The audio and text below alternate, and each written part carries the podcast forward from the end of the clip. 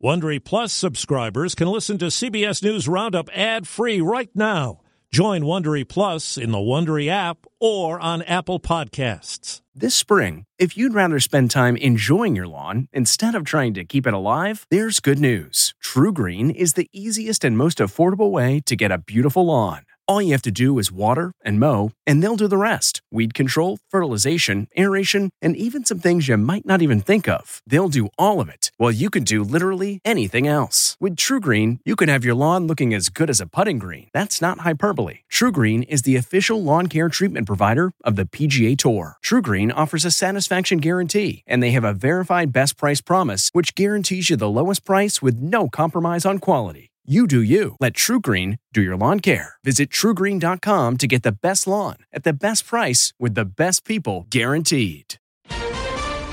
Deadly infernos. These trees just went up poof, poof, poof, poof. President defends pandemic response. We did it just the right way. We have to be calm. Fans react to NFL's moment for equality.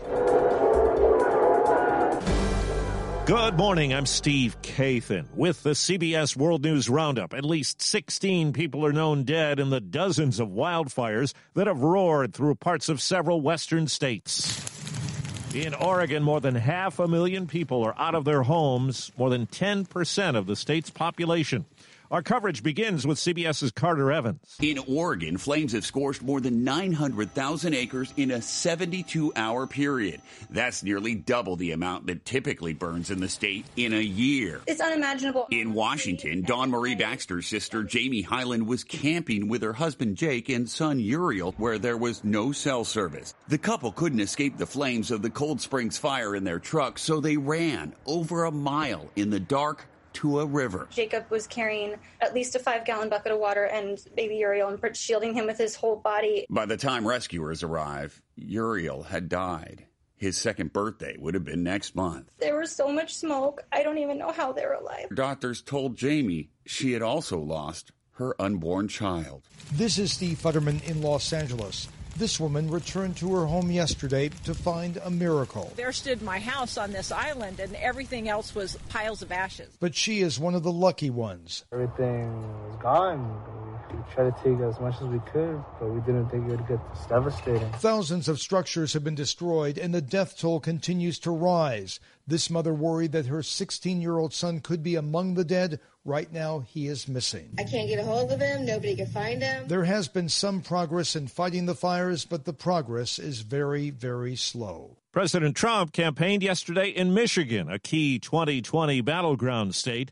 CBS's Paula Reid says Mr. Trump is defending his coronavirus response after the bombshell revelations in a new book. This whack job that wrote the book, he said, well, Trump knew a little bit. They wanted me to come out and scream, people are dying, we're dying. No, no, we did it just the right way. Speaking to more than 1,500, mostly maskless supporters, President Trump defended his decision to intentionally mislead the public about COVID. Something he told Bob Woodward he did in March. I wanted to always play it down. I still like playing it down. Mr. Trump attempted to shift the blame to Woodward. If Bob Woodward thought what I said was bad, then he should have immediately, right after I said it, gone out to the authorities so they can prepare. He had all this information, yet he held rallies. He suggested that to wear a mask is a sign of weakness. His Democratic rivals blasted the president. The virus is not his fault, but the deaths are his fault because he could have done something about it. CBS's David Begnaud tells us health officials are concerned about a growing trend that could affect this country's ability to stop the spread of the coronavirus. Dr. Deborah Birx of the White House Coronavirus Task Force went to South Carolina yesterday with a clear message. That if you've been on vacation, if you've gone to a hot spot, if you've gone to a party in the neighborhood, if you took your mask off and were not socially distant, you really need to get tested.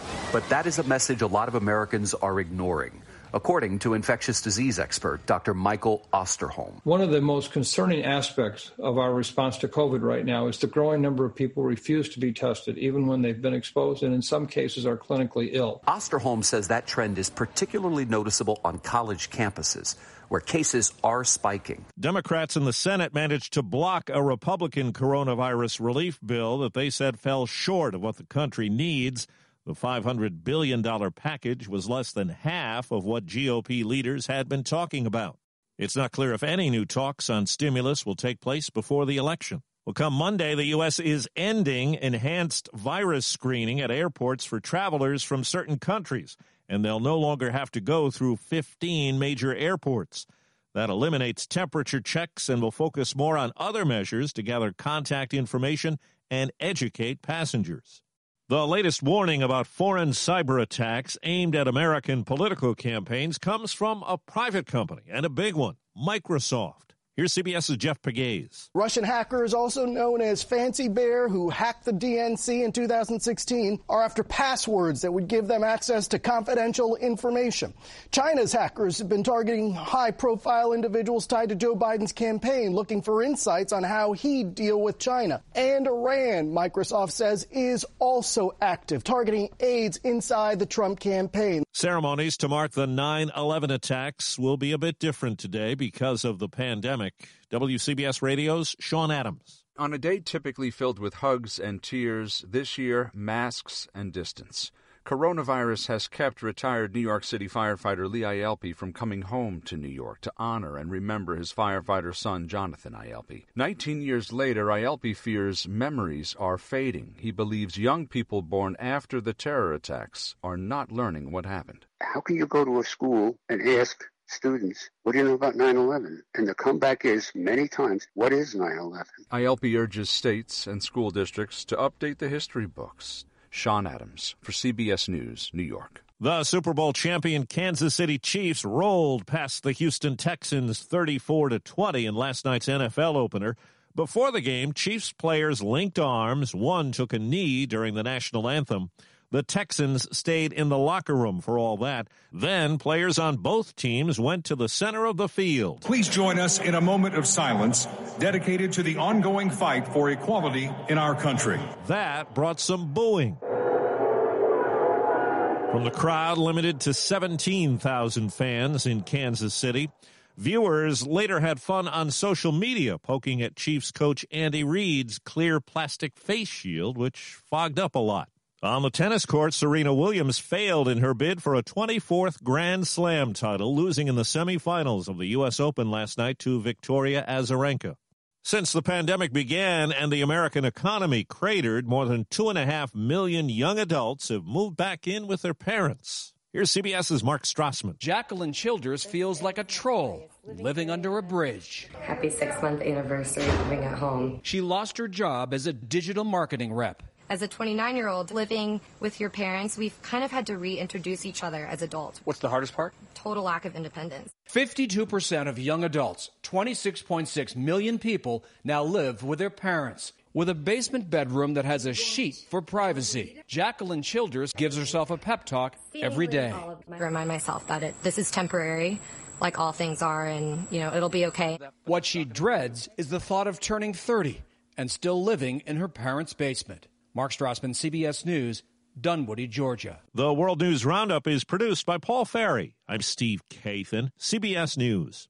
If you like CBS News Roundup, you can listen early and ad-free right now by joining Wondery Plus in the Wondery app or on Apple Podcasts. Prime members can listen ad-free on Amazon Music. Before you go, tell us about yourself by filling out a short survey at wondery.com/survey. Catch every episode of 60 Minutes, America's most watched news magazine show, as a podcast. Hear in depth investigations across politics, news, and entertainment on your schedule. Listen to 60 Minutes ad free on Wondery Plus. Behind every successful business is a story, and some of them might surprise you, like how Chobani's first yogurt factory was discovered on a piece of junk mail, or how the founder of the multi million dollar cosmetics brand Drunk Elephant was told by everyone, including her own mother, that the name sounded like a dive bar. I'm Guy Raz, and on my show How I Built This, I talk to founders behind the world's biggest companies to learn the real stories of how they built them.